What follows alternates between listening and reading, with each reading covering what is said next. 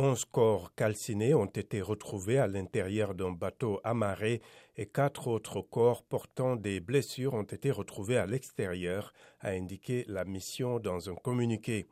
Bien que les circonstances exactes restent à déterminer, les meurtres auraient résulté d'affrontements armés entre trafiquants rivaux, selon l'ONU, qui a exhorté les autorités libyennes à garantir une enquête rapide, indépendante et transparente pour traduire tous les auteurs en justice.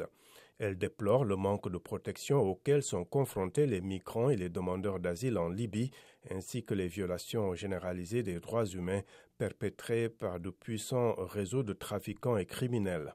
Selon les médias locaux, ces migrants, pour la plupart issus d'Afrique subsaharienne, ont été tués jeudi par des tirs à la suite d'une dispute entre passeurs.